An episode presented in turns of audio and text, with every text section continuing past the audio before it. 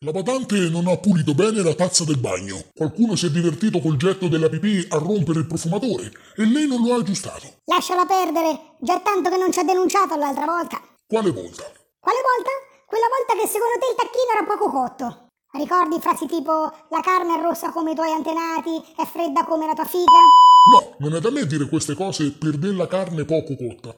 No, infatti, anche perché la carne era tartar. Eh, Casa Bianca? Ci dovrebbe essere una bomba. Lo sa dove? Nel cervello di quello che ha sostituito il mitico Trump. Ma che sta facendo? Ma sei cretino o coglione? Almeno capisco con che menarti. Sempre ste figure di merda. Oh, carota!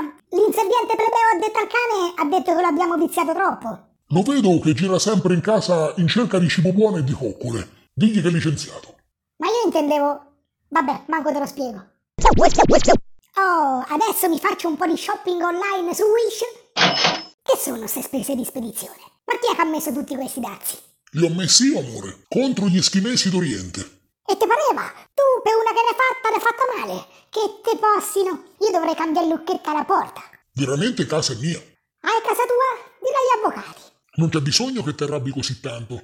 Ma va dal tuo amico Kim, va. Che poi gli metti i dazi? Stai sempre a guardarti i porno coreani.